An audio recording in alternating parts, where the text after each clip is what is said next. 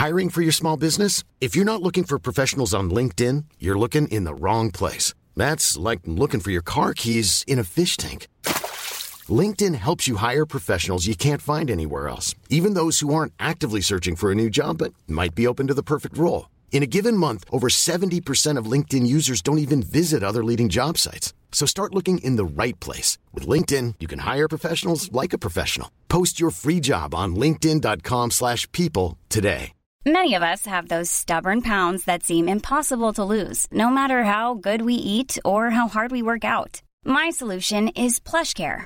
PlushCare is a leading telehealth provider with doctors who are there for you day and night to partner with you in your weight loss journey. They can prescribe FDA-approved weight loss medications like Wegovy and Zepbound for those who qualify. Plus, they accept most insurance plans. To get started, visit plushcare.com slash weight loss. That's plushcare.com slash weight loss.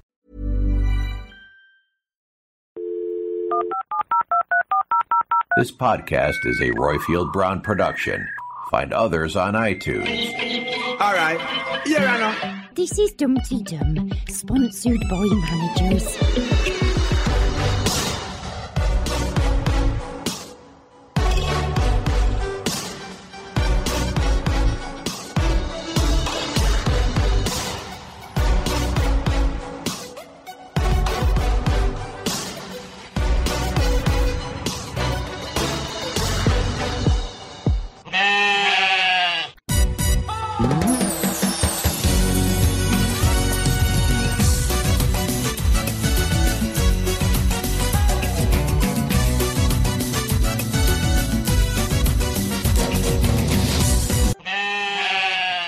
No, that almost caught me unawares. That, that, that, the end of that did, folks. Uh, this is Dum Dum, the show about the reality docudrama that is centered on Ambridge in the heart of the Midlands.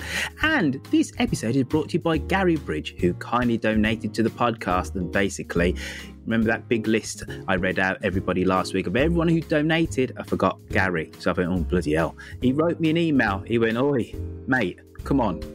Now, I am the Tinder sized fan who is Roifield Brown, and with me I have the Bumble sized sidekick who is. Philippa Hall. Blooming hell, who are you? well, I was going up in the podcast lift. I think I pressed the wrong button, and and here I am. Fab. Now, folks, the last part of this week's Love Across the Dating Divide, folks, is you. Now, this week's Dum Dum is not at all a Dum Dum. It's the theme from Strictly in honor of R. Jacqui Smith, who's the first Dum Dummer to appear on the show. And didn't she do well? Uh, did you watch Strictly? I wish I could, but nobody in my family enjoys watching it, which is terrible. So I don't. So sometimes I catch up on my own, but it's it's very sad. Wrong I think answer, I need... Philippa. Wrong Yeah, answer. Wrong sorry. answer. Through Okay. your teeth. I I'm do. start again. I Did do. you watch Strictly on Saturday with R. Jacqui Smith dancing? Oh, it was absolutely brilliant. I thought the dance moves were sensational, the costumes, the whole collaboration. It was just out of this world, frankly. Can, can we just not narrow in on our Jacqui? Now, I'm going to ask you for a third time. Did you watch Strictly on Saturday, Philippa? yes, I did. The, uh, Jacqui's dance moves were, were brilliant. Jacqui's costume was fantastic. And Jacqui's collaboration was out of this world. Much better answer. now, Philippa, if someone would like to send us in a Dum Dum, how can they do that? If you would like to sing us a dum dum or leave us a plot prediction, then call us on 0203 031 3105. Leave us a message on SpeakPipe or send us a text message starting with DUM to 077 86 200 690. Thanks to our social media supremos. Cosmo for his podcast roundups, Mike Hatton for his character counts, Shambridge for her voices, and to Lucy V. Freeman. Now, uh, before we go on any further, I don't want to receive another email saying I got the Copeland thing wrong last week. Now, um, I said last week that Aaron Copeland, who did Fanfare of the Common Man, was the father of Stewart Copeland, the drummer from The Police. Now, as far as I know, they're both Americans, but they're not related. They're not father and son. I got it wrong. I read it somewhere years ago on internet.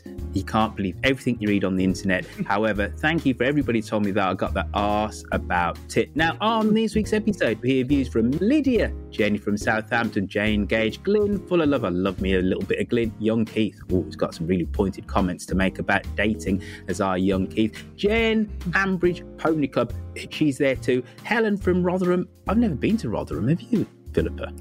No, I haven't. I will put it in my diary and make sure I do it tomorrow. Well, actually, I don't know if I'm allowed with all these restrictions at the moment, but I will mm. when I can. Yes.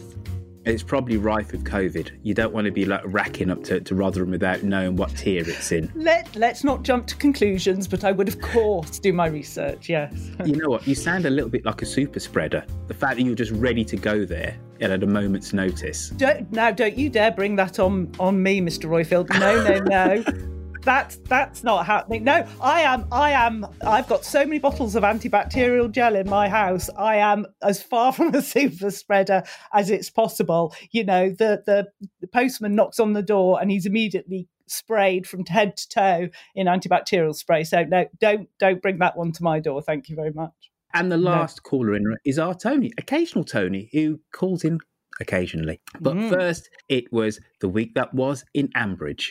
Hello, Dumpty Dum. I'm Amber, and on This Week in Ambridge, Vince Casey used his powers of catfishing to lure our Lizzie out to the pub so he could tell her about an egg mayo sandwich. Freddie and Lily, never a few carrots short of a pie, this pair, sharp as ever, since that their mum was on a date. Philip winds the clock back and hands Kirsty some printouts of some properties he's found. Seriously, who's using printers these days? We heard from Pip. Everyone made it sound like we were going to be rich. Ruth asked, If you had all the money in the world, would you give up farming? Well, yeah. And in breaking news, an enormous script writing blunder. Someone managed to say something without being interrupted. Fallon let Harrison know how she felt. All in all, not much more to say on this wholesome storyline than there's something incredibly uncomfortable about hearing a functional and mutually thoughtful relationship on the Archers. Back to our favourite pair of privileged ninnies. In their latest attempt to kill their mum through sheer force of social embarrassment, they decide to follow her to a conference and declare their absolute disgust at what a horrid choice she's made in man. Lily, when you were seeing a married man, you didn't tell me about him, did you? Nope, mum cheerfully let you thought I was a studying hard lesbian. That's all from this week in Ambridge. Ta Oh, thank you for that, Amber. Oh, wasn't that good, Philippa? Now, very ah, quickly, uh, yeah. uh, Miss Hall, um, you have to tell everybody what exactly is your Ambridge vintage because dependent on uh, said vintage, your your words will have more weight in this podcast. okay, well, some years ago I did I was a caller in where I stated this, but just to hold my hands up, I'm afraid. Everyone take a deep breath. I am a Josh. I'm sorry, but I am. Uh, so, as many of us have, I grew up listening to it with my parents having the radio on. Um, but I remember listening to it myself of my own choosing from about the time that Josh arrived on the planet. Well, it's not a bad vintage per se. Well, I'm afraid I'm a Josh fan. I'm sorry. I'm going to have it out there that I don't think there's anything wrong. He's putting up with Pip. I, I, mean, I know we've got a lot to talk about this week, so I won't try and jump it too quickly. But um, uh, yeah, Josh, I am a fan of Josh, and no one can stop me. Now, you have a podcast called the Quick Book Reviews Podcast. So you're all about reading about heroes and anti heroes. I would put Josh in the kind of the anti hero kind yeah. of column. Would that be yeah. correct? Yeah, I, I would completely agree with you. So fundamentally, you like shit bags then? no, he's got a story. Wrong uns, wrong no. Complicated characters, I mean, complicated characters. Yes, and I do feel we've got a lot of complicated characters in the Archers. But but are you a complicated character as well? Would you say? No, straight up and down, me. Boring. um, as interesting as a, as a slice of white bread. Nothing much you see here. Mm. Move on.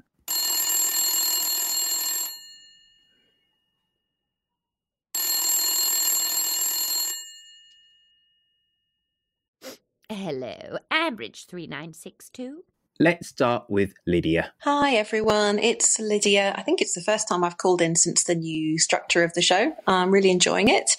I am um, at how to read address on uh, well on Twitter, but I'm I'm not really on Twitter. I don't use it, but I'm on Instagram um, a lot professionally and personally. If anyone wants to see me there, um, I'm just calling about Ruth actually because I know there's been a lot of chat about the way she has recently been with her kids, which I agree is a bit odd, a bit off. I don't really get where that's coming from, but I want to talk more generally that I, I've always kind of had a bit of a a soft spot for her. I don't dislike her in the way that a lot of other listeners seem to. And I wonder if it's partly because I really felt for her when there was the whole thing about moving back up north, um, moving Brookfield. It's one of those unrealistic things about the Archers that David has um, all his family within a stone's throw of him his mother, his siblings, everyone is there for him to speak to, rely on whenever he needs.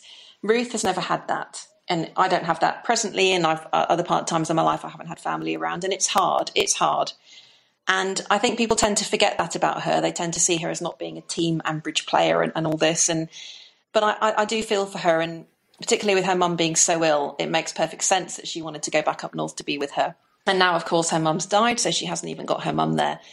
And I think people tend to forget that, and I think they see her as being um, standoffish and I don't know, yeah, not a sort of community player, which I don't think is the case. I think there's a lot more to her than meets the eye, and we really would have benefited from a, a Ruth monologue to find out more about what that might have been. So yeah, I, I, really don't have a problem with her. I do quite like listening to her, and um, yeah, I just wanted to put forward a bit of a yeah, put myself in the Ruth camp. Well, so Lydia's all on Team Ruth. That's um, that's one perspective. I understand. It's a good point Lydia makes. Actually, I think that Ruth has no family nearby, and that must have um, quite an impact on on how she feels in the community. But she has been there a long time now, and she is very annoying, and she still can't make lasagna. So you know, th- I see what you're saying, Lydia, but I don't know. I, Ruth has not won me over. What What about you, Roifield? I'm not as down on Ruth as most listeners actually are, but I think that Lydia makes a really valid point that she is isolated in terms of, you know, she has no other than her mm. immediate family. She has no um, extended family close by. But I would go so far as to say then she should have thrown herself more into like the middle of the village, being yeah. um, a part of things. And Ruth has, has never been really a, a part of the village firmament, has she? And the people that she seems most off with are her close family, actually, it seems to me, not the wider community. Um, so, again, if she was really struggling, I would expect her to be having really good relationships with those closest to her. I mean, I, I suppose sometimes we take it out on those closest to us when we're going through difficulties, but still, I'd have thought there'd be some compassion and care. I don't know. What do you think? It's really made me think about her relationships with her close family members. You've really made me think you and Lydia. And Ben is close to Jill. Mm. David seems to be close to Pip. Mm. Josh is close to nobody other than his wallet. uh, well, come on. Come on. Well, at least he's actually focusing on sustainable businesses, but let's not go there. I, am not here to defend Josh. It sounds like I am, but well, he's the best of bad like you, you, did set yourself up as being yeah, proudly a Josh person. Yeah. You really did. Yeah, you know, okay. and you, you, you Josh Rosette you Josh what you Josh hat you I've, know, I've, printed I've got tea towels yes yeah, support Josh exactly. everything let's no. make Josh great again type of thing uh, Lydia, um, th- thank you for thank you for calling in. Mm. Uh, now from Perth in Australia, which I believe that's where Lydia is, we go to Jenny in Southampton. Hello, lovely Roifield, esteemed Kerry co-host, Peter, Peter, Peter, and Dumpty Dummers everywhere. It's Jenny from Southampton. I haven't called her in for a couple of weeks, and there's every chance I might even be too late for this one, so we'll see. Firstly, thank you three for your very kind words about my whistling. I'm so glad you enjoyed it, and I encourage everyone to have a go at recording one. It was very easy to do. Secondly, and following on from last week's podcast and the discussion about Ruth as a vile mother to Ben, the apple didn't fall far from that particular rotten tree, did it? My blood absolutely boiled at Pip exclaiming that Ben always goes for girls out of his league. What a cow! Ben's the only nice member of that family. And I look forward to the day he finds someone who appreciates him more than his awful sister. And while I'm on the subject of Pip, There were a couple of hints about Rosie becoming out of hand. So here's my first public plot prediction. Perhaps we're being set up for a long term storyline to run parallel to Alice's. Do you think that Rosie could have some behavioural difficulties? Finally, and on a completely different note, I've just started working my way through Roifield's 10 American Presidents, and I'm learning a lot. So if you haven't listened to it yet, I commend it to you. Thanks as always for the podcast. It's the perfect pandemic panic panacea. Bye for now. Oh wow, gosh, so much to cover in that one, and Pip being so nasty to to Ben and to to Josh as well, and predicting that Rosie could, uh, as a long story, keep misbehaving as, as, she grows up, and also quite a bit of sucking up to Roifield there with your with your podcast. I thought um... uh, not enough, not enough actually. if she'd have told oh, me more. before she called that she was going to talk about 10 American presidents, I'd have extended the record time for her. She could have got another couple of minutes in, I tell you. Yes, yes. Well, back back to Rosie. I don't know. I just think it's fascinating how this child is going to grow up with Pip as her mother, Ruth as her grandmother. Uh, I just feel sorry for that child. I really do. But it's going to be interesting to see what she inherits, um, personality wise and financially. Is she going to be on the farm? Although Pip did announce this week that if she had the money, she wouldn't be farming at all. So maybe they'll be in Honolulu some uh, in the future. Are you a Pip fan, Roifield? Come on, let, let's have it. Let's have it out now. Are you a Pip no? Fan? But I tell you what, I'm a, definitely a fan of the Cleveland Browns. You should have seen it. So we played the Cincinnati Bengals this Sunday. It was one of those games where it just went score for score. They scored, then we got a touchdown. It went, and it just got traded and traded and traded you wouldn't believe they only went and scored. Can you asking me if what who am I a fan of? That's the reason why we're talking about this. So they scored and went four points ahead with only one minute to go. And you know what? Is this a domino team or this, Amer- this American football? American football. oh. American anyway, suffice what? to say, Baker Mayfield played out of his skin, three massive throws to go down the field. We scored a touchdown with 11 seconds to go. We beat them by by three points. Go Browns. That's who I'm a fan of, them and Birmingham City. I'm not actually a Pip fan, no, but I'm not not a Pip fan. I don't know. I was thinking about all these scripts that they said had been cut when they had mm. to go into lockdown with the monologues, uh, and they said they were all binned. I just wonder if then they got the bin out and started picking all the scripts out, and if what we're hearing, particularly this week with Vince um, and and uh, Josh and Pip and Ben, if that's actually something that we would have heard if lockdown hadn't happened. And okay, they might have had to cut out a few of the characters uh, where the actors can't get to the studio. But do you think we're hearing what was written some months ago? I've always suspected that. If truth mm. be known, I was always really surprised that they made such a big thing of you know ditching 12 weeks yeah. worth of scripts. They've just delayed them, haven't they? Surely. Just got a pair of scissors out, bit of blue Peter, sticky tape, cut them together, cut a few people out, and and we're good to go. Thank goodness we've got this back instead of the monologues. We've actually got something that stirs up a bit of feeling. Yes. Here is uh, somebody else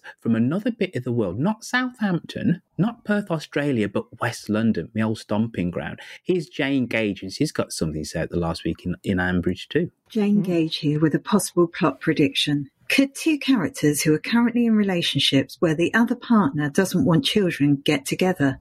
I tweeted on Sunday that possibly in 2022, after a drunken outpouring of regret of not having children, that Harrison and Kirsty have a one night stand that results in Kirsty getting pregnant. Wishful thinking on my part.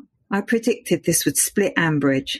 Having thought this over, I see two obstacles hampering this scenario. A. Do the scriptwriters have a list of possible plot lines that are abandoned once they are discussed by Dumpty Dum as plot predictions? And B. On Sunday's omnibus, Kirsty's whole demeanour is so young fogey that it could never be possible for Kirsty and Harrison to be an item. She couldn't even move beyond being just a friend of Kenton's in the Jaxx days when quite frankly anyone could have pulled him. So it's either Roy or Alistair for Kirsty. And if anyone says that both are too old, you only have to walk around West London on a Saturday afternoon and you will see that the mature dad is not an uncommon phenomenon. That's brilliant. So uh, we've got a plot prediction 2022. We we could have Harrison and Kirsty with a one night stand. Kirsty pregnant, and I love this observation um, about whether the BBC delete uh, potential scenes that they've heard us talking about. But as for uh, Roy or Alistair for Kirsty, oh, that's an interesting one. I don't know. I I just love Kirsty to be on her own, and I don't mean that in a bad way. I just mean be on her own, be happy in who she is, not look for somebody else to sort of fulfill her, and just give her time to not be let down by anyone, and just be really, just be really happy. That would be nice for Kirsty. Kirsty's always been one of my favourite characters. Um, Mm. her and Fallon back back in the noughts, I, I just utterly loved, and Brenda Tucker. Actually, to be fair, actually, the more I think about it, I had a whole load of favourite characters. Quite like Kenton when he first came back as well, and I even liked Adam when he first came back. But anyway, uh, I'm wittering on. And Ian, I liked everybody. I do want Kirsty to be happy because you know she's had the rough end of the uh, stick, hasn't she, in terms of every Mm. relationship that, that she's been in. But do you think you have to be in a relationship to be happy? You know, is is wouldn't it be a good message to to send out from the Archers that you you know you can be on your own and and all be fine and actually be better off? It doesn't suit everyone being in a relationship. Well, I think we said this on a Friday Zoom uh, to Annabelle Dowler, who plays Kirsty, that is she going to end up basically being one of the matriarchs of the village, like Marjorie Antrobus? Yes. You know, like she like because she'll just say, "I don't need a man. They're all terrible. They've all let Yes. me down." But you're a woman of a literary bent. So, what character in literature is Kirsty and most like? Would you say? Oh my goodness. Um, well, I don't know. I forgot the character's name, but she, she like that woman out of misery who kidnaps the author and um, forms a very That- strange relationship. Wait a minute. What? And then like breaks his leg so he can't leave her house.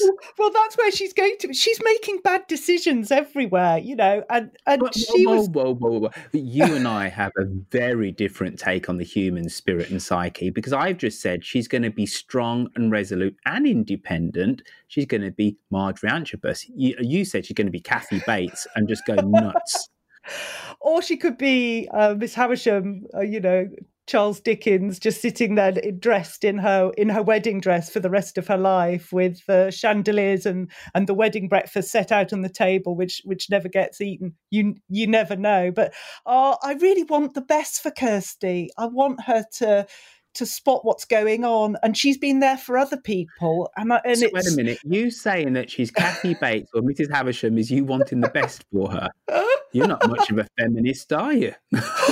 oh my goodness, how very, very day. I'm the one who's been saying she would be better off on her own and, and she doesn't have to depend on uh, on a chap to make her happy. So thank But you very much. when I but, but then when I say so, what character from literature is you most like?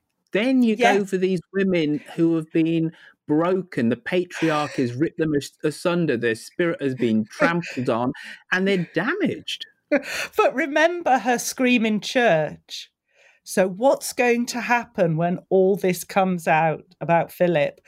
You know, we've already done the incredibly long scream. What's going to happen this time? So I think she could have a bit of a breakdown because she has um, built herself up on since everything happened uh, with Tom on spotting problems. And Kirsty's the one who's supposed to be full of empathy and and reading people correctly, and she's got all of this wrong, everything wrong with Gavin, with Philip.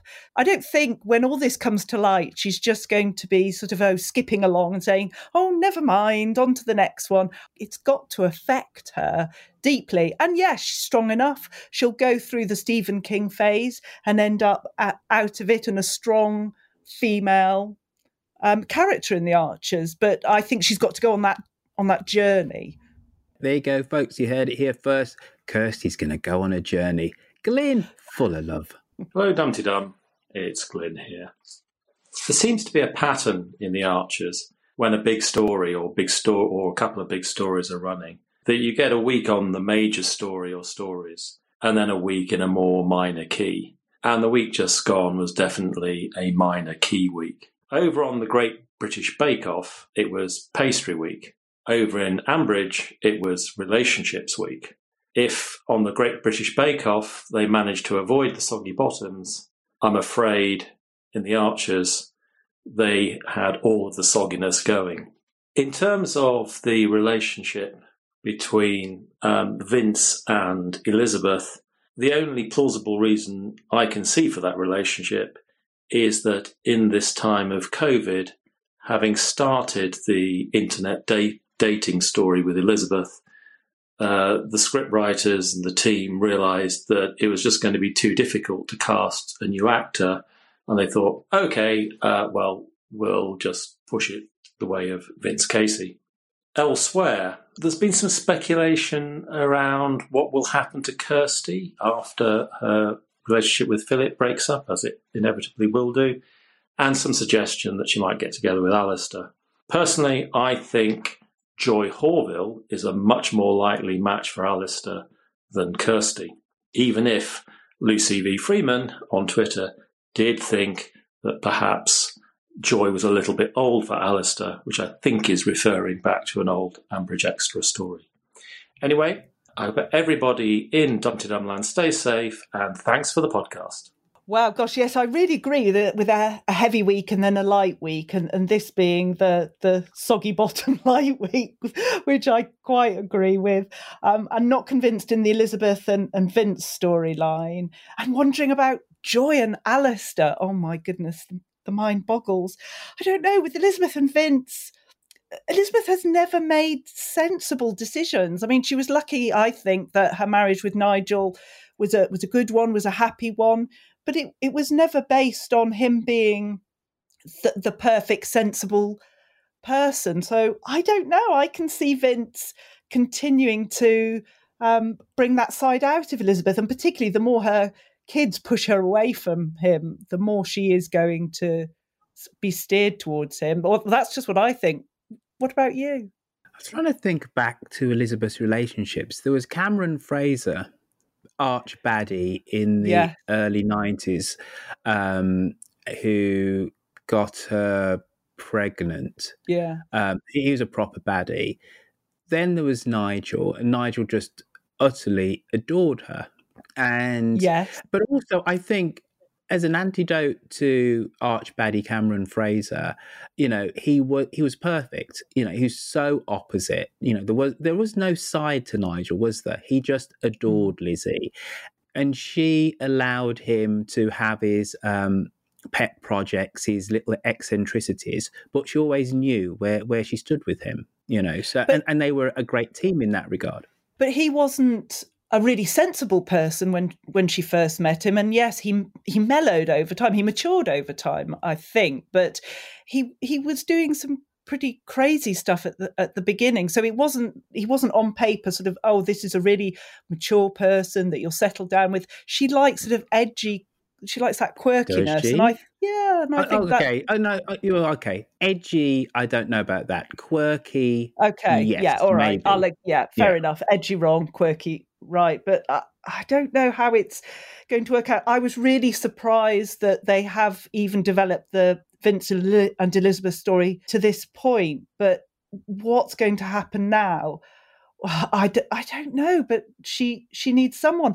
But can I just ask about seminars at the moment? Off she trots mm. to the seminar. Who is going to a seminar that isn't online at the moment? Were there only two of them in a room, sort of one at one side of the hall and one at the other, and they had to do some sort of team building exercise with cans and string to hear each other talk? I don't know. Is, is, is anything going yeah. on? Lizzie has a heart condition, so certainly up to recently, she should have been shielding. So I don't know how she can suddenly be going out and cavorting at seminars. Yes. I, I do like the whole opposites attracting thing. I, I, thinking back to Lizzie's relationship with Cameron Fraser, who was smooth but like bad, Nigel, Iftikhar, Roy Tucker, I can't think of anybody else. Um, and I know there's going to be some some dum dummers of a certain vintage people like Cosmo jumping up and down who's going to remembering Lizzie's boyfriends from from the 80s. I just don't remember. I think there is literally nothing that strings all of those characters together. They're randoms in terms of any connective tissue, surely. Uh, yeah, I'd agree. They're they're random, but they are all okay. Let's use that word quirky again. They've all got a, an Roy an edge to not them. quirky. He no, he was quirky in what he re- no, he was quirky in what he represented to Elizabeth. which was what crushing He- he- normality. No, he was young. Excel he worked for her. No, he he was um what was married. edgy about the fact that he worked worked with her? she shouldn't have gone gone down that road. She shouldn't have gone down the Roy path. That was a path with a big sign saying "Do not enter," particularly Elizabeth, because she it affected her reputation that she thought she had built up. It affected her relationship with other people. Um, it affected his life. It affected her business as well because she couldn't have her sort of right hand man. Then he he wasn't sitting there with the label "ideal man" on his head. Okay, yes, I'd say he is quite dull, but it was what he represented to her that that was edgy. I I don't think it was that at all. I just think it was they were working closely together, and this was three four years after being widowed, and one thing led to another. But but it was physical in terms of she she wanted that type of contact, not consciously but subconsciously. If you were standing there coming up with three suitable partners for for Lizzie, would Roy have been one of them? Would you have been saying yes? This is a sense Ex- exactly. So it wasn't the wasn't the right path for her to go down. She should have stopped at the warning sign and turned round, left the tent. Uh, so uh, left the tent, got out of there, Bit, escaped. hard to do if you're in a state of undress, though, isn't it? Do you know what I mean? It's like you know. she could have. Now come on. If if that warning bell had rung loud enough in her ear she she could have maneuvered herself somehow. Um uh, yeah so it, it wasn't the it, it wasn't the right person for her on paper. And that's why i say it's sort of quirky because it, it's the sort of coupling up shall we say um, where you just put your head in your hands and just think no this is not going to end well. There's going to be tears shed. And there were Mm, mm. Yeah, it's all in the Roy Roy Tucker household. Really, she wasn't shedding any Yeah. tears, was she? She seemed to get over that pretty easily, where it devastated. Uh, you know, Roy Roy and Haley are no more. I, I mean, obviously, yes. The the the main problem, of course, with was with Roy and Haley, but no, I thought there were issues at home for Lizzie as well, and um, her functioning with members of staff and, and the kids as well, and and people knew about it. Uh, No, no, true, true, and the whole village did know about it. But my, but I think my point was though that for her, um, those uh, the ramifications actually didn't have any lasting effect. She got her relationship back with her with her kids. Yeah. her reputation in the village has not suffered, whereas Roy lost his family.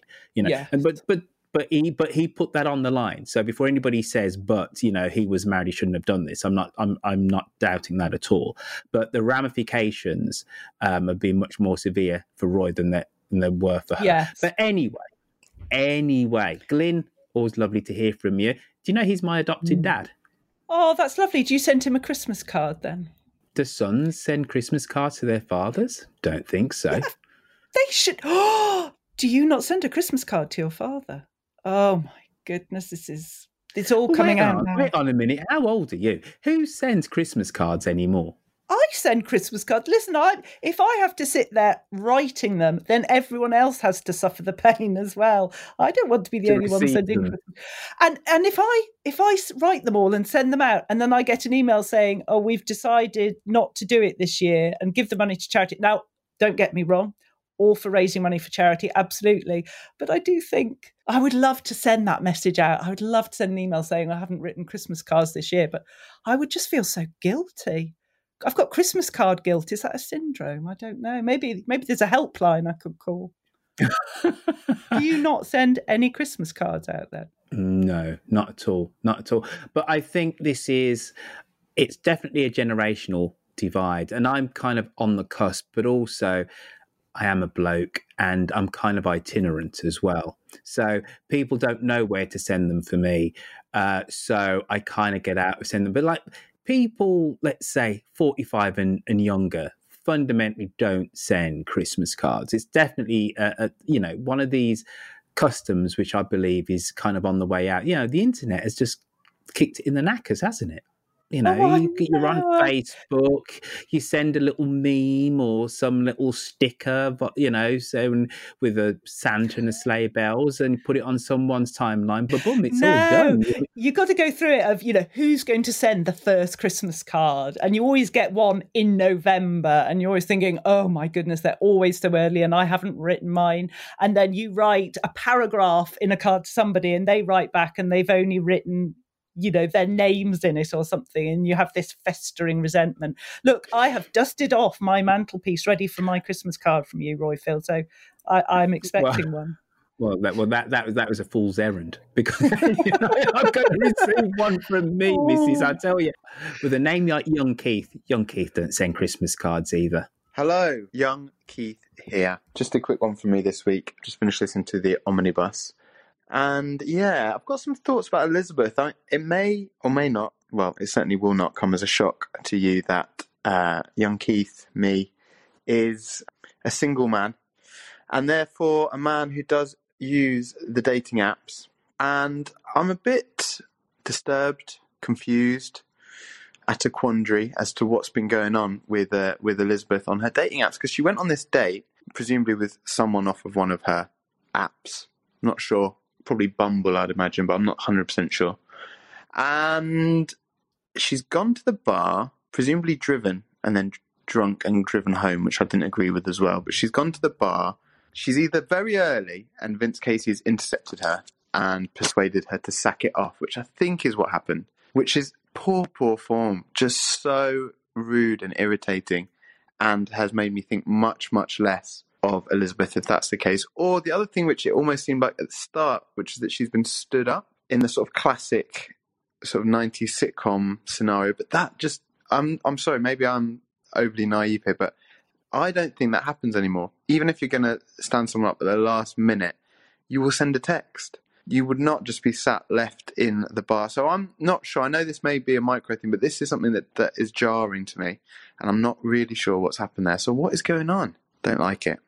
Oh, no, this is interesting. All about dating apps. And, and, and Elizabeth, did she get to the date too early and uh, just went off with Vince, or was she stood up, which um, I believe doesn't happen now? This is just uh, all news to me. I'm be very interested to talk to you about this, Roifield. But it, Keith just was saying that something jars. Uh, But my, my okay, I've got two questions. Number one, what is Bumble? Is it some type of bee? And number two, what I don't think that there was a date that stood um, Elizabeth up or, or she got there early. I think Vince set the whole thing up and he got there and da da, he took over the, the time with Elizabeth and she was clueless. All right, so you're aware of Tinder. Yes, I've heard of that. Right. Yes. So Tinder works that you swipe right to give somebody a thumbs up to say that you find them attractive, uh, and you swipe left for no. Uh, you've got to have a match to be able to, to be able Right, to, con- to converse with that person. Bumble uh, works by women have to initiate uh, contact. So it's um, so lots of women kind of kind of prefer it. So there are different kind of dating platforms, i.e., Plenty of Fish, which uh, you can get messages unsolicited. You just go, you just go through a list of faces and whatever. You go right. I like the look of him or her. Bish bosh bang. Hmm. However, I do agree with young Keith about standing people up. Many old world conventions around dating um, are being thrown to the dogs uh, because of the ease and the uh, commodification, if that's even a word, of, of dating now. However, if you're going to stand somebody up, yes, you would send a text, even if it's like you should have been there now. You'll send a text to say, Oh, I can't make it, something came up. You'll just lie through Mm. your teeth, which Yeah. goes to push me in the direction of Mint set this whole thing up. Mm. Vince is a very smart guy, and we've seen that with the way that he dealt with Lily and Freddie. Admittedly, that was with the connivance of Elizabeth then, but he's a smart guy. And I think that he's created maybe two or three profiles, ensnared our Lizzie, knowing that if she saw him, she's never going to say yes. And then he knew where she was going to be, and he's manufactured the whole thing, and he just slid right in. Because he seemed to know that oh you've been stood up etc Yeah. why would he know that? She he could, she could have been meeting a girlfriend. Just because the fact she was dolled up doesn't mean that she's necessarily meeting um, a, poten- a potential romantic interest. So i'm erring on the side of thinking he was three four five moves ahead of all of us Yes, I agree. And and, and uh, just going on from that, once Lily found out, well, once she found out that Elizabeth was seeing somebody, um, she was so incensed when she said, "Is he married?" And I just thought, oh my goodness, it was such a role reversal. We had Lily and Freddie as really the parents, and then Elizabeth as as the child being told what to do. And Elizabeth wasn't depressed because of because she she uh, had a bad breakup, a bad relationship breakup, and so I could understand more why Lily would have been concerned that that could reoccur. Elizabeth seemed to be depressed about a number of things, and of course Nigel dying that was catching up with her as well. But Freddie being in in prison, and unless that's looking to repeat itself, then I don't see why Lily is as concerned that a gentleman coming in to Liz's life could really destable her. I thought that episode w- was great between her and Freddie. That the dialogue you saw two siblings who could agree and disagree in equal measure. You know, Freddie does say, Mhm. you know, Lily, you know, you're going over the top here. Then Lily's uh, response to that made a whole lot of sense, and she said, "I was with Mum when she was depressed." And then Mm. Freddie feels guilty because then he was, you know, knocked up at the time. Knocked up. He was he was behind bars at the time. Sorry, he wasn't knocked up. He was, he was locked up. He was locked up, not knocked up. And Lily made an emotional case to a degree. Though Freddie kept on saying, Why do you want to go and follow mum? This is kind of nuts. This is kind of crazy, Mm. etc. But then the rank hypocrisy with the fact that, you know, she went off with uh with, with Russ and Russ was married, etc. You know, it wasn't lost on on anybody, let alone Lizzie as well. I just found that episode utterly brilliant in terms of the dynamic between these two siblings, th- these twins. They are concerned about their mother, which all of us looking from the outside would say, well, come on, you know, she's a woman of what in her early 50s, you know, she's had a, a long time single. Um, She Mm. deserves, if, if she wants to have um, a bit of happiness and to try and find um, a long lasting relationship, you know, good luck to her. That was young Keith, wasn't it? That was young Keith. All right, now uh, Jen from uh, Jen, the Ambridge Pony Club, I believe, is in the middle of Ireland somewhere, the island of Ireland. Greetings, Roifield, Kerry, Peter, and all in Dumpty Dumland. It's Jen here in Ireland. Just calling in about the conversation that Harrison and um, Fallon had about having children. One, I think it, it's quite disappointing because I think the nicest dad in the entire village would be Harrison. Uh, he has shown that he loves children. I'm just re listening to 2015, and there's Harrison being Santa helping out in, in the village fair, and he's just a lovely guy and he'd be a brilliant dad. So I think it's a real shame that Fallon doesn't want to have children.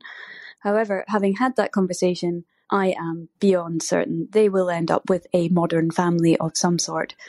I can see something happening to his brother, the kids needing to go into care, them ending up with Daisy and Wolf. I can see them possibly becoming foster parents, something along those lines. Or there's always the inevitable Fallon gets pregnant accidentally, which, given the services for contraception in Ambridge, would seem to be quite likely. On the other little baby that we're expecting, I think that poor soul of Alice's has no chance. I cannot see that the scriptwriters are going to allow her to have a baby who is fine in any way, shape, or form. They can't. It wouldn't be responsible after the amount that we know she's been drinking. I think it could be a very obvious defect. Fetal alcohol syndrome can cause things like heart defects, that sort of thing. It's that or a miscarriage, I think, unfortunately. I think the four years is too long for the payoff for the scriptwriters, so I think they're going to go for something more dramatic earlier. Probably this is going to be the straw that breaks the camel's back and breaks Alice's marriage and sends her into rehab. Whether then she'll get back with Chris when she's sober, I don't know. Anyway, I better go because I'm running out of time, but stay safe out there and I hope you're all well. Oh, thanks, Jen. Yes, lots of really good points there about the conversation with Harrison and Chris and how Harrison's been great with kids and will he and, and Fallon. Well, Jen is beyond certain, so that's quite a that's quite a, a punchy statement that they will have a modern family in one way or another. And Kate, well, it's, it's all looking a bit gloomy for Kate.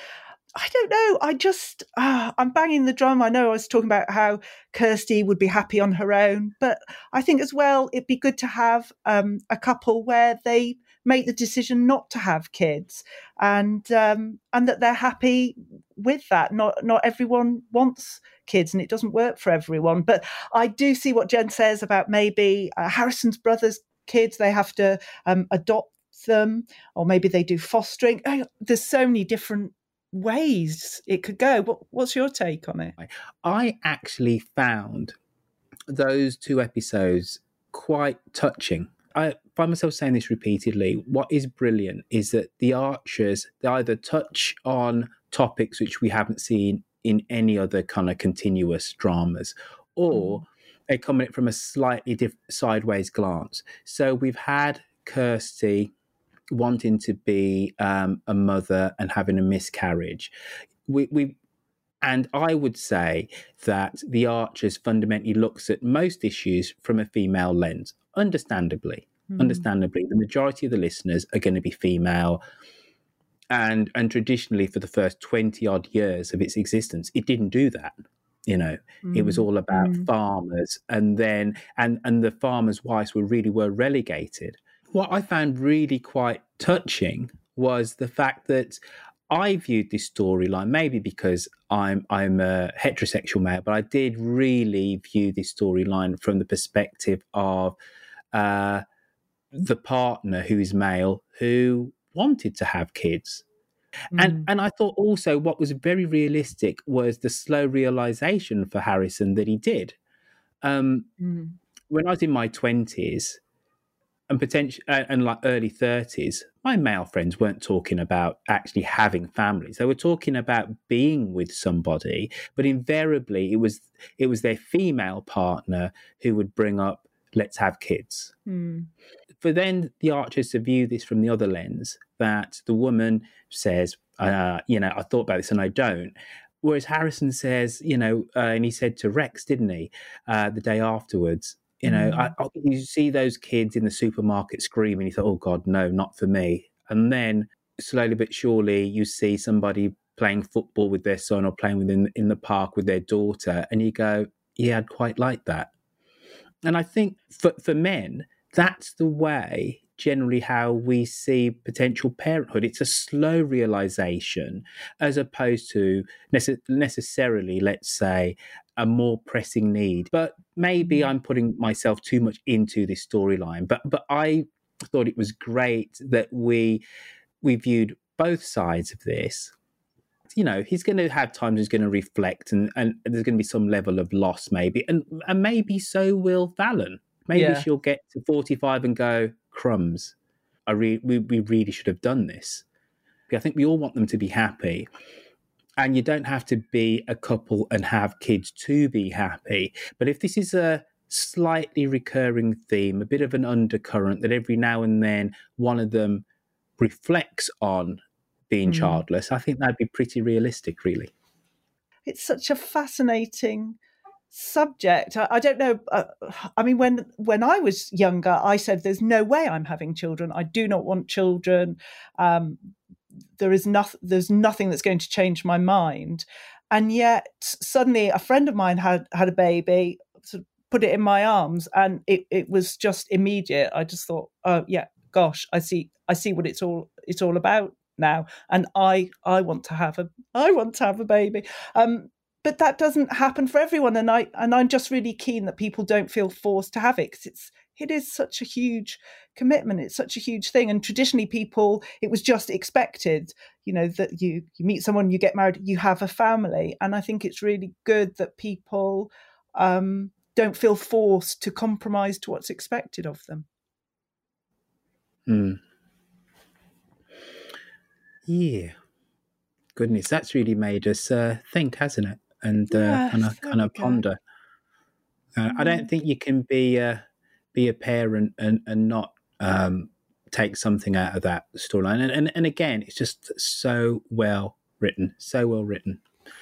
Uh, so thank you, Jen, Ambridge Pony Club.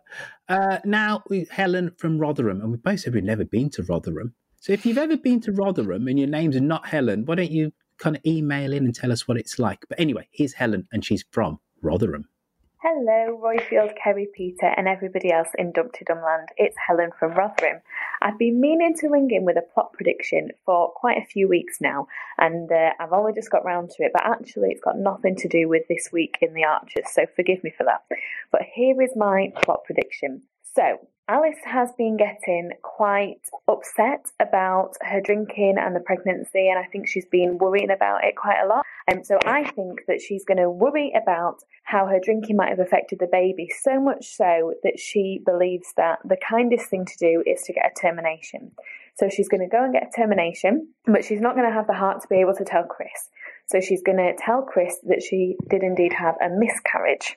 So Chris is going to be absolutely heartbroken at losing the baby, but think that Alice has had a miscarriage. He's then going to reach out to Kirsty to kind of befriend uh, Alice, like her experience with miscarriage, which is going to just make Alice struggle even more because she's going to be getting into this deceitful situation and she is going to reach out and share that with Gavin because Gavin's the person that she spoke to about thinking about her alcohol issues.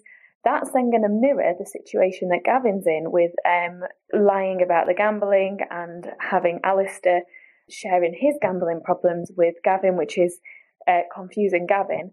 And then Gavin is going to share with Alice all of his issues with the fact that he's involved in slavery, and yeah, it's all going to come to light. So that's my plot prediction. Probably won't happen, um, but there we go. That's what I think is going to happen. Thank you for putting out a great podcast. Um, thank you for making me smile. All right, have a great week. Bye.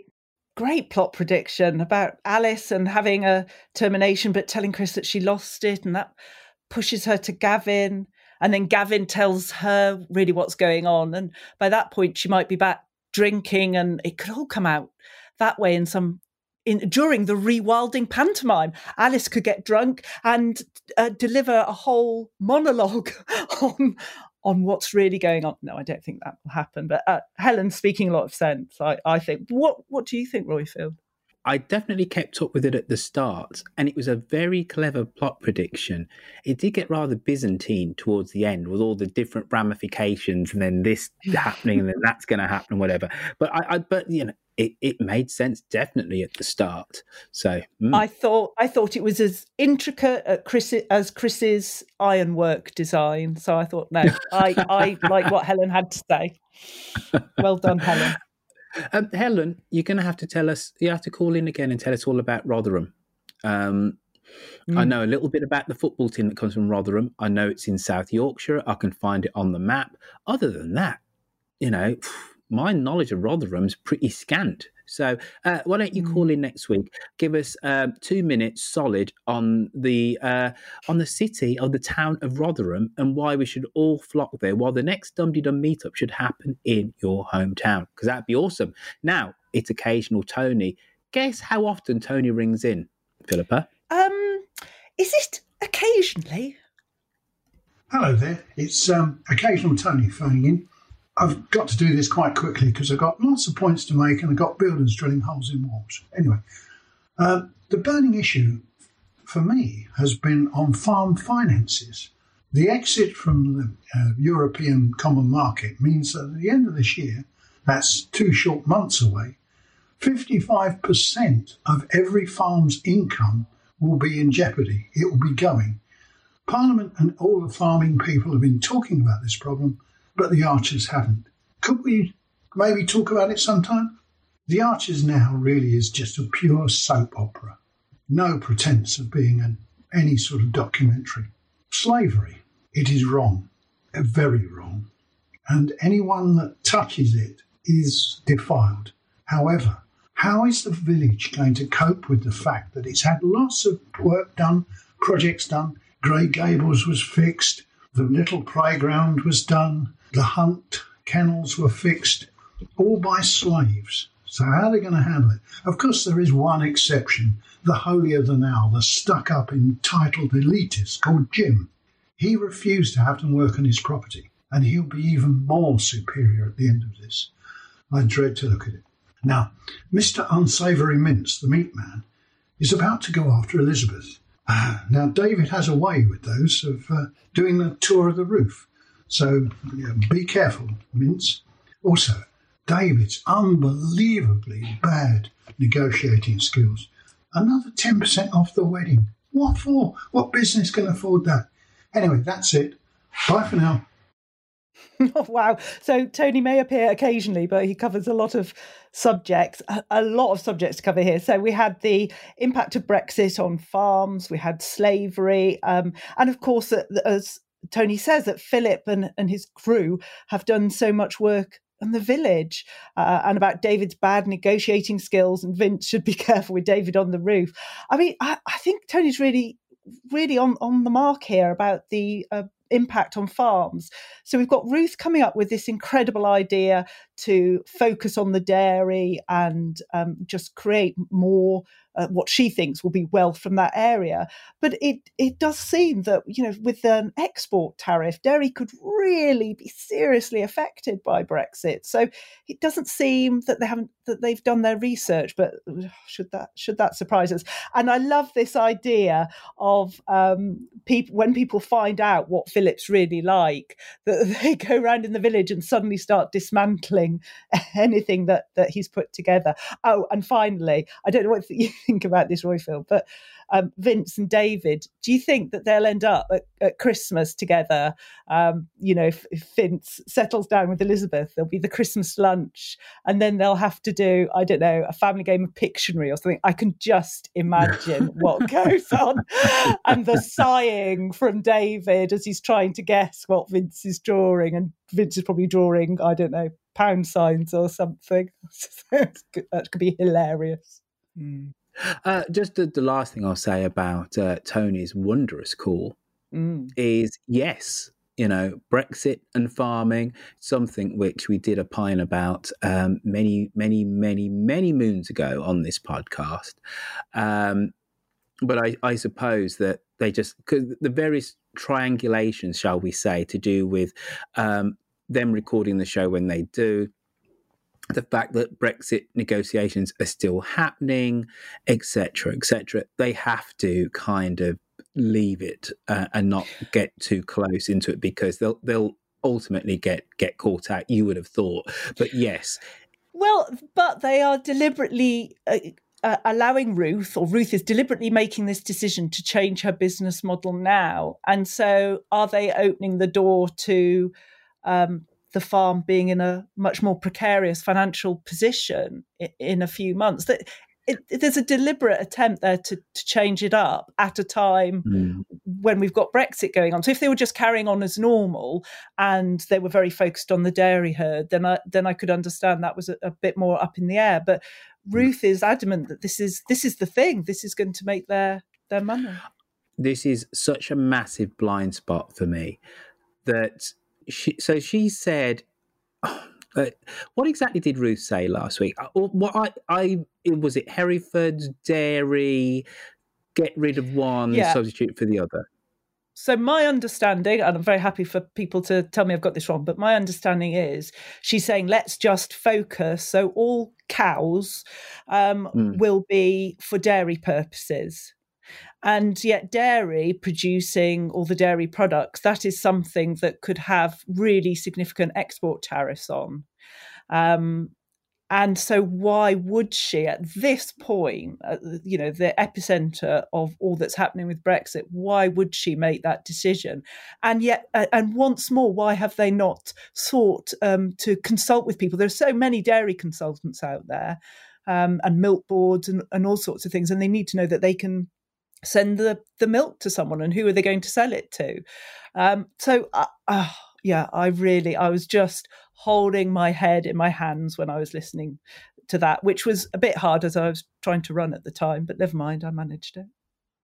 When Ruth said all of what she said last week, I did say to myself, "Haven't we heard this before?" But the but the other way around, and yeah. and I and it is, as I've kind of alluded to before earlier on in the show, when they talk about the agricultural stuff in any kind of detail, it does go over my head.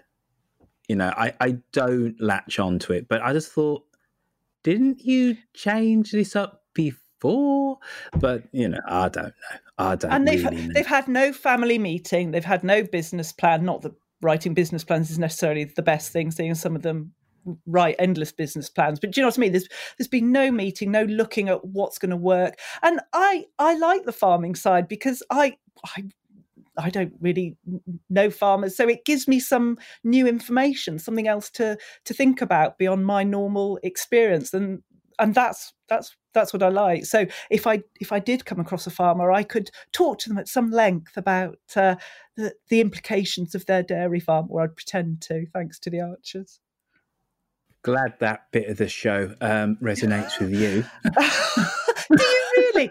Do you not? How often have you been in a rural setting? When you go, when you leave the the lights of a town or a city, do you start coming out in a nervous rash?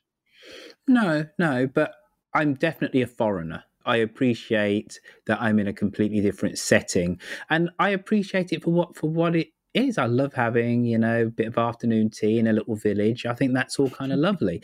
But I I wouldn't pretend to understand the rhythms and the nuance of uh, rural England. Um, I just I just kind of instinctively don't. And considering I'm I've kind of infamously once said uh, the countryside is something you look at either side of the motorway going from place to place, right? That people, uh, many a person has said, well, how comes you love the Archers? I love the mm. Archers because of the interdynamic between the characters. And then occasionally there's a bit of plot. I just like character driven mm. stuff. It just so happens that it that it's in a rural setting. That is by the by for me. It's it, it's not at all mm. essential. You could literally lift the archers up and put them in Manhattan, and I'd be equally uh, as invested. You know, the, the, the fact that it's about farming is is so minor in, in my list of things which you know which I find important, salient, or I'm actually really interested in.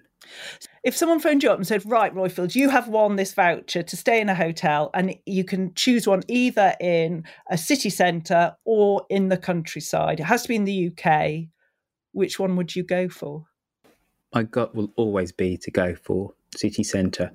Um, if it's going to be the city centre of somewhere where I've been a thousand and one times, I might then plump for um, a rural setting. It has to be said, I went to a lovely hotel in uh, the village of Witney, just outside of Oxford, a few months back. You know, just as things started to, to get eased and, and stuff, mm. and that mm. was lovely. So I'm, I'm not against the countryside, but I like, I do like human culture. I like cities. I like architecture. I like street plans. I like uh, discovering um, little corner shops. I, I, I, like the the paraphernalia mm. that comes with um, human cities. I like people living on top of each other. I like the hustle and bustle of streets. I, that's what I like. Well, I went to Berlin a few months ago, two months ago, and it just just blew me away seeing the layers upon layers of, of human history. And yes, you can you can see that mm. in villages, but it, it's a diff. You need to view it with a different lens, and it has a mm. different rhythm. And I, am not against that, but it's not something which instinctively uh, draws me in, shall we say? Mm, but I tell you what does go. draw me in, though. Do you want to know what does? I do. An email, an email, an email with an H because yeah. we had quite a few in the last week, didn't we? We did. Shall I? Shall I just go through them? Is this is this where I do my uh, email voice? Okay. Well, I've got one, two, three, four. So um, we've had an email from Kate Bazicki talking about disability. Hello from a loyal listener in the US. I'm listening to the most recent podcast where you and your colleagues discuss Down syndrome and fetal alcohol spectrum. My son Martin has Down syndrome, and people often struggle to talk about him because they don't want to say the wrong thing. I thought I would offer some ideas for ways to describe children with disabilities. We try to avoid the word normal as a contrast to the child with a disability. Normal implies there is a correct way to be a child and an incorrect way. Instead, we say typical or typically developing to describe those kids. This extends to facial features and other aspects of his body as well. A typical kid has one kind of eyelid. Martin has a different kind because of Down syndrome. We also don't say Down's baby or fetal alcohol syndrome child. My son has Down syndrome, just like my friend has cancer. But we'd never say my cancer friend or my stroke brother. They are people first, not diagnosis first. And I hope to convey that same message about children with disabilities. I hope this helps and give you more options to talk about these issues in future episodes. Here's a picture of my little guy so you can see what a delight it is to be his mum. Thank you for your excellent show. I really enjoy it. And there is a photo of Martin, who is the most gorgeous boy I have ever seen. And I have a I have a boy, so that's saying something. Martin is absolutely gorgeous. What do you think, Roifield? Uh, well, it was incredibly touching uh, mm. to to get the email and and and a reminder that uh, of the language that we use and that I probably used. Uh, I didn't go back and listen to the episode, but I, I could imagine me saying the word normal. Uh, and thinking nothing of it, so to speak. Uh, and then to get that email, it, it just kind of pull you up. And then mm. you saw her little Bubba, and he is wondrous. He sat there w- uh, with a massive grin on his face, mm. um, in his um, orange baby grow, uh, gr- green glasses, and wondrous uh, red hair, and um, he looks like a total treasure. So uh, thank mm. you for the email. Thank you for reminding us of your beautiful boy. Mm. That was lovely. So, on from Kate to Christine Narramore, who has a quick prediction. Vince is estranged from his daughter Bethan because of her relationship with an unsuitable man. What if this was Russ and Bethan was the one, before last, of his young partners? Thanks for everything and everyone. Wow. Yes, Christine. That oh, I would love that. That would keep Lily quiet for a bit. That would put Russ in his corner. Um, it would make the whole Vince story probably last even longer with Elizabeth as well as that as that came out. I don't know. What do you think? You know what? I don't know. what do I think? oh no, wouldn't it be great? Let's bring Russ down, the Russ and, and Lily uh, relationship. Let's bring it down. Let's shine the light on it. Um, and uh, Vince, I think, would have a word or two to say to Russ about that. Also, that imagine if that came out at Christmas as well. So Vince has played Pictionary with David and Kenton, and then he's gone back uh, to Elizabeth and discovered that Russ is there, um, who was had befriended his daughter. Uh, that would be a great Christmas day. I want to be there to witness that. That would be good. That'd be deliciously fantastic. The next one is from Silver Girl um, with the title Ruth is a Vile Mother Again. Hi again. After concluding that Ruth is really vile to Ben, I listened with shock at her interaction with Pip this week. Pip tried four times to tell her mum she's struggling, that she is exhausted, she's not sleeping, she's struggling with Rosie at night, and she's worried about Rosie's behaviour. She was asking for her mum's reassurance and a listening ear. So Ruth shrugged and said she only vaguely remembered what Pip had told her before, told Pip they needed to move on then immediately, asked Pip to give her give up her time so Ruth could tell her all about her own project and ideas about cows, rather ironically. Delighted to hear Ruth announce she wanted to increase her cow number. As an aside, poor Pip, and I never thought I would say that. Ooh. Pip was then let down by both her business partners. Rex and Phoebe shat on her and left her to do the rewilding meeting alone. I think Pip is crying out for help. She said she feels like a shadow of her former self. Watch this space. Love to all, Silver Girl. Team Pip. Oh gosh, I love. Yeah, I love the comment about Ruth wanting to increase her cow number. Um, oh, I don't know. I think Pip and Ruth are cut from the same cloth. I, I don't know. What do you think about that? Do you think uh, Pip needs to be heard by her mother? Was Pip not being heard by her mother? No, Just Ruth that her was mother quite. disagreed. No, her mother was quite sort of cutting and not really listening, I suppose. Uh, but it might be that she's just heard Pip going on about it for so long. And when Pip did specifically say about Rose's bad behaviour, um, Ruth did seem to be quite sort of stunned and yet equally not interested. But then maybe throughout the time of the monologue, monologues, maybe Ruth was on a lasagna making course or something, so she wasn't actually aware of what was going on with Rosie. you never know. We have one more from Miranda. So, hi Roifield, thanks for the podcast and for addressing my registration query. I'm a bit of an old bag and moderately incompetent with IT, but excellent at self deprecation. I've just tried registering again. The page doesn't seem to want any of my details, and who would blame it? My preferences and opinions are worth sod all to data harvesters, I imagine. Tantalizingly, the login page seems to work fine. Can you help, please? I hadn't realised I'd been broadcast until uh, at Jen J. Stephen commented upon my Antibbian accent. There was I thinking I sounded like Shula, Lizard, or even Jenny Darling, when all along I'm just oozing Madge Bishop. Also delighted you lot approve of my clothing and garden style choices. It's reassuring to be surrounded by right minded people. Really hoping the vile Philip is found out before he slithers off to Wales with Kirsty. I'm also hoping that Freddie, Linda, and Rota Boy Roy will be the detectives. God knows it won't be Harrison who uncovers the crime, although he ma- he developed massively as an individual this week. Just a shame he's a non-productive Rosa. Holding my breath in anticipation of the storyline around the termination of the Fair Brethren tenancy. I do hope they get all the legal details right, as I'm still waiting for the full episode promised me by Kerry Davis on how Jenny Darling satisfied GDPR regs affecting the village newsletter. I think we should be told. Many hugs, Miranda. Now, I have to say, Roifield, in hmm. in honour of Miranda's email, I tried to register to the Dum Dum website as well, and I tried using Chrome and Safari and everything else, and it wouldn't let All me. I- I- so, okay, all right, all right. Jesse, I haven't pressed the button on Jesse fixing the site. Um, it has to be said. I did say it was going to happen this week. It should be fixed before the end of next week.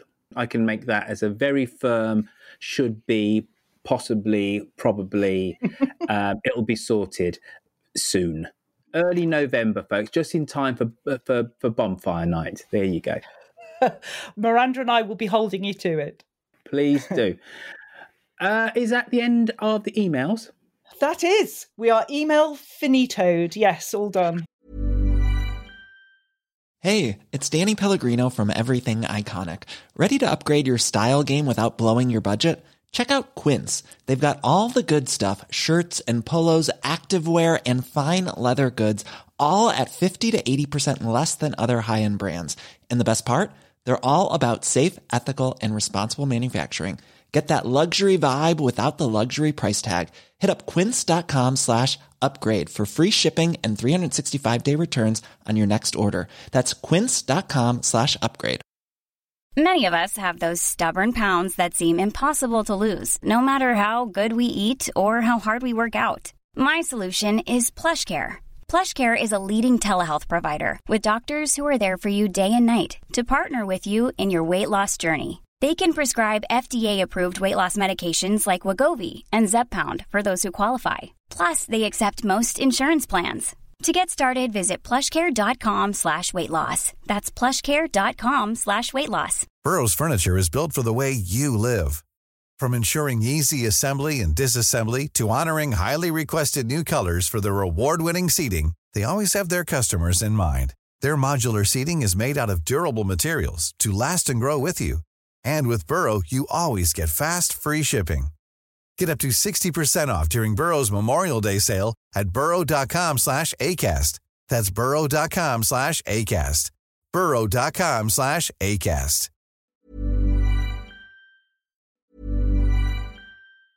Normally, being a little extra can be a bit much, but when it comes to healthcare, it pays to be extra.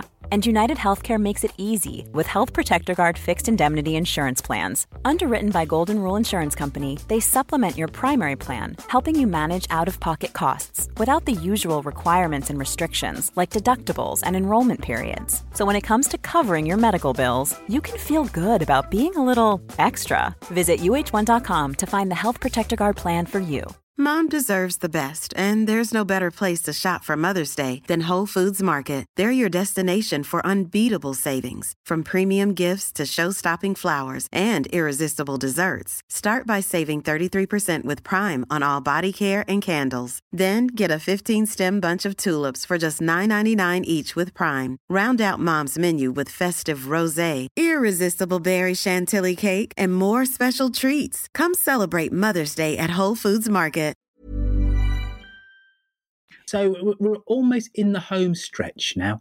And uh, so it's only right and proper that we turn the mic over to Sue for some social media action.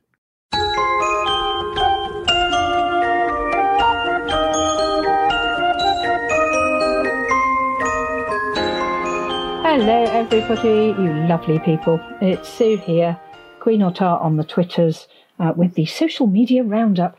It's going to be mostly about Vince or Mince, depending on what you want to call him, and Lizzie, because that seems to be pretty much what people have been talking about for a lot of the week. They are quite obsessed with it, really, let's be clear. Not so much about anything else. Clearly, most of what else has happened on the Archers has passed people by. Although we did take a bit of a sidebar and go off and look at life on the BBC, which we've got a couple of lovely Archers peoples in. Buffy, who plays Jolene, um, she was there. I did go back and re-watch her, and you did get tiny little bits of her accent in there, which was very satisfying to hear. Um, and David Troughton, um, who's Tony, they're both in it.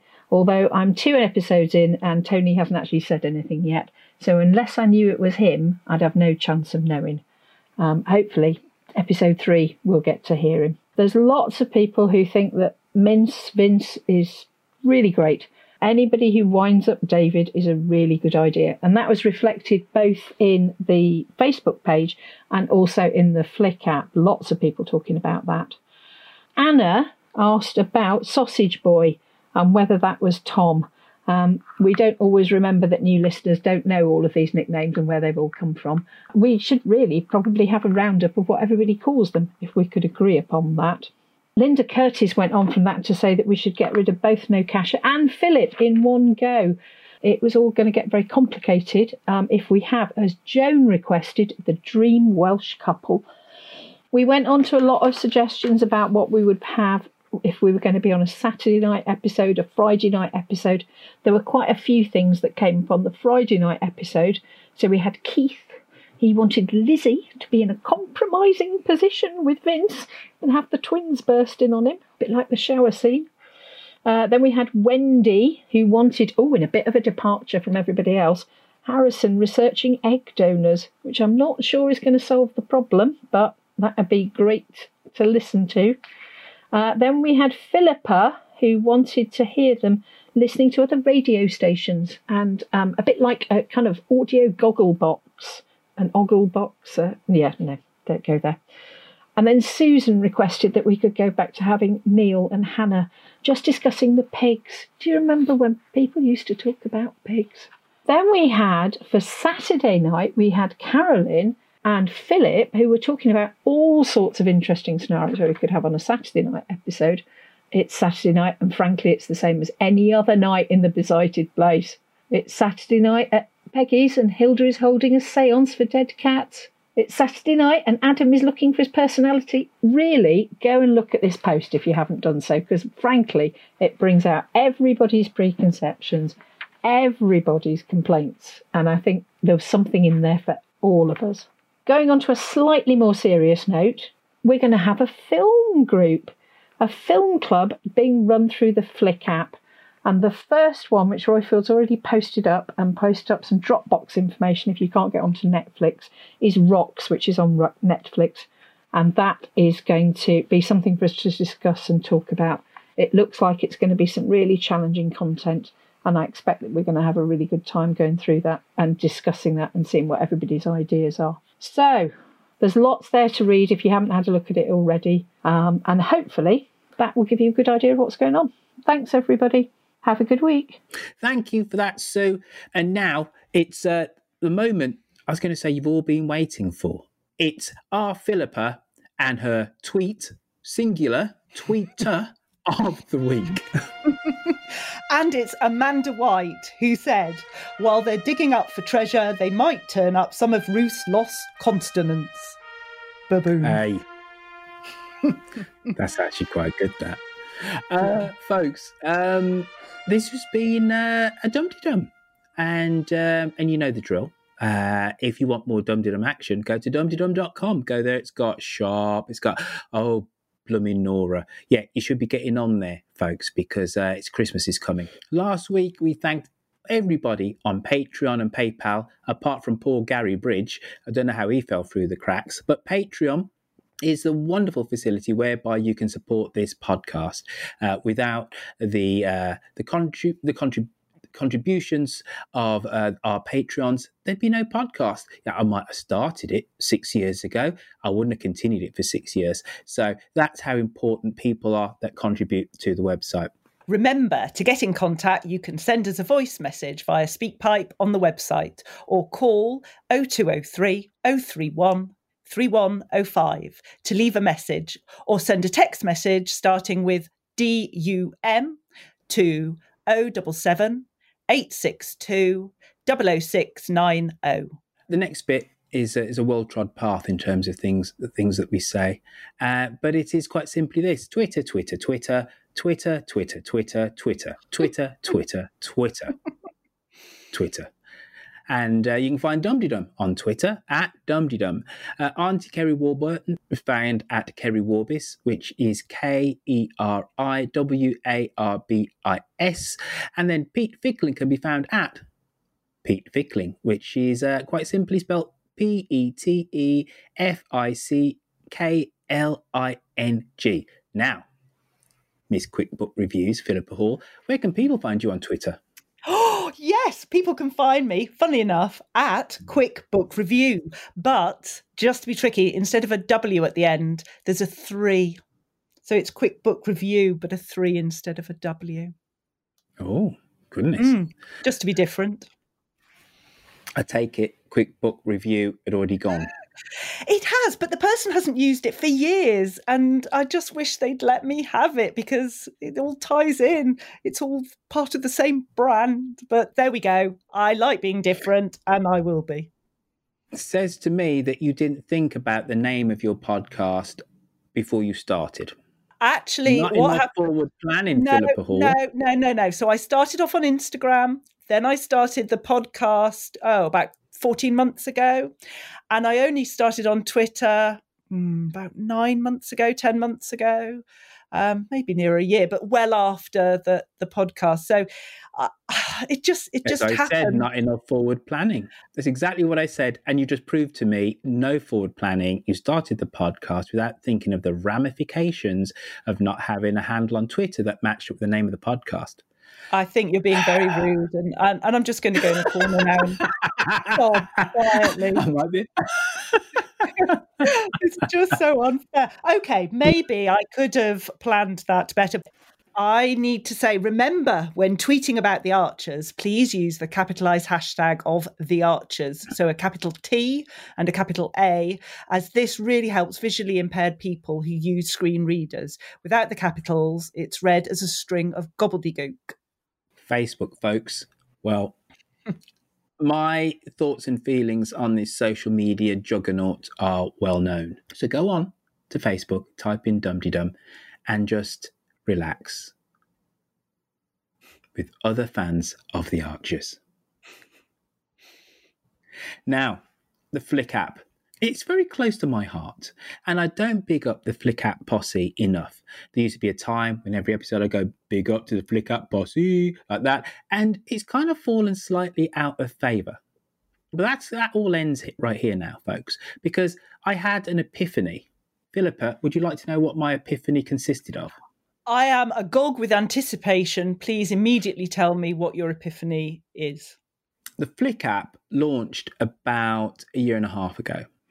At that point, um, let's say that um, interaction with the page uh, that we had on Facebook was slowly starting to decline. So then to have the Flick app, um, what I realized was it duplicated really what was happening on the Facebook page.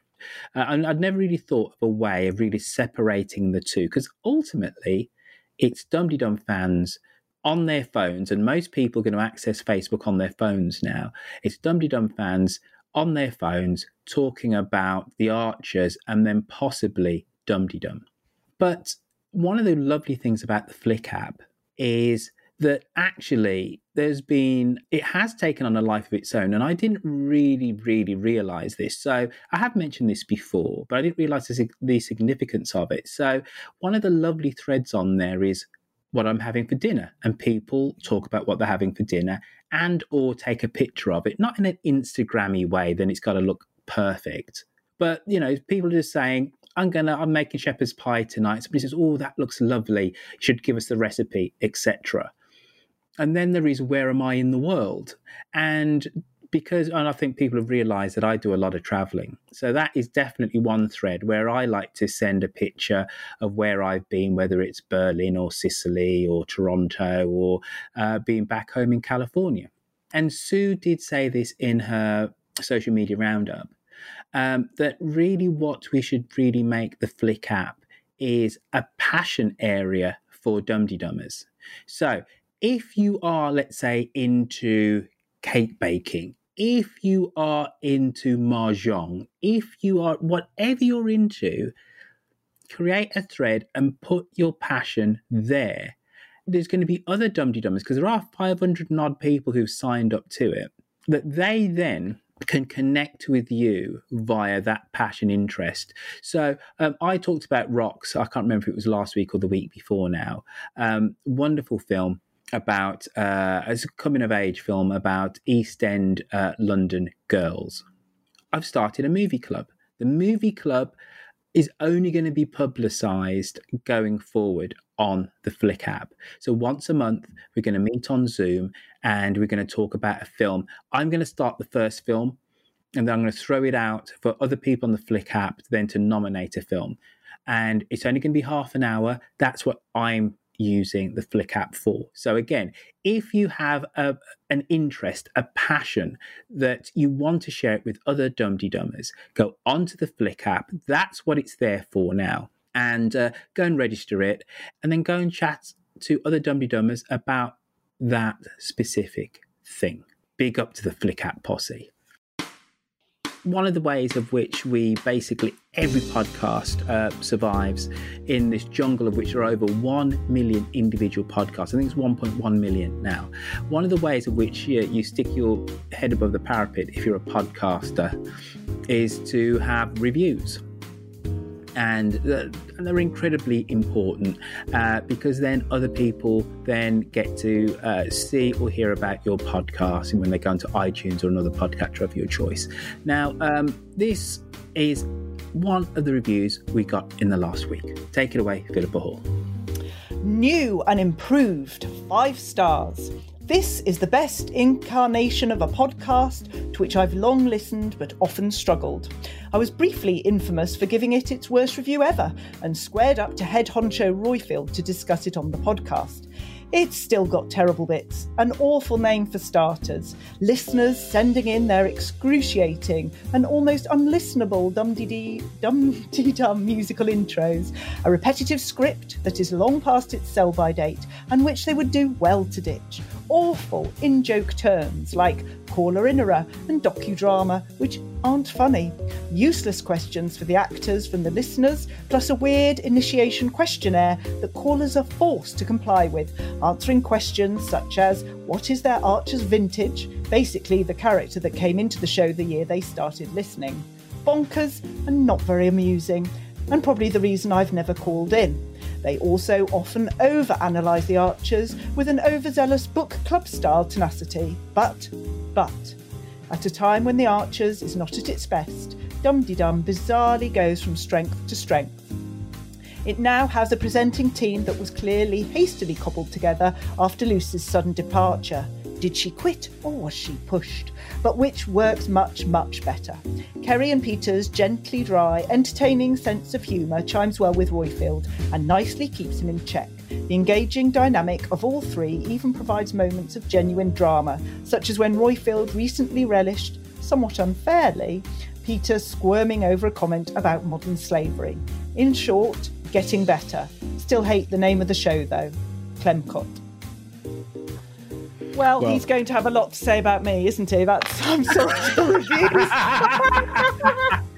You're going to go from five stars to no stars. I'm sorry, Roifield. I can only apologise.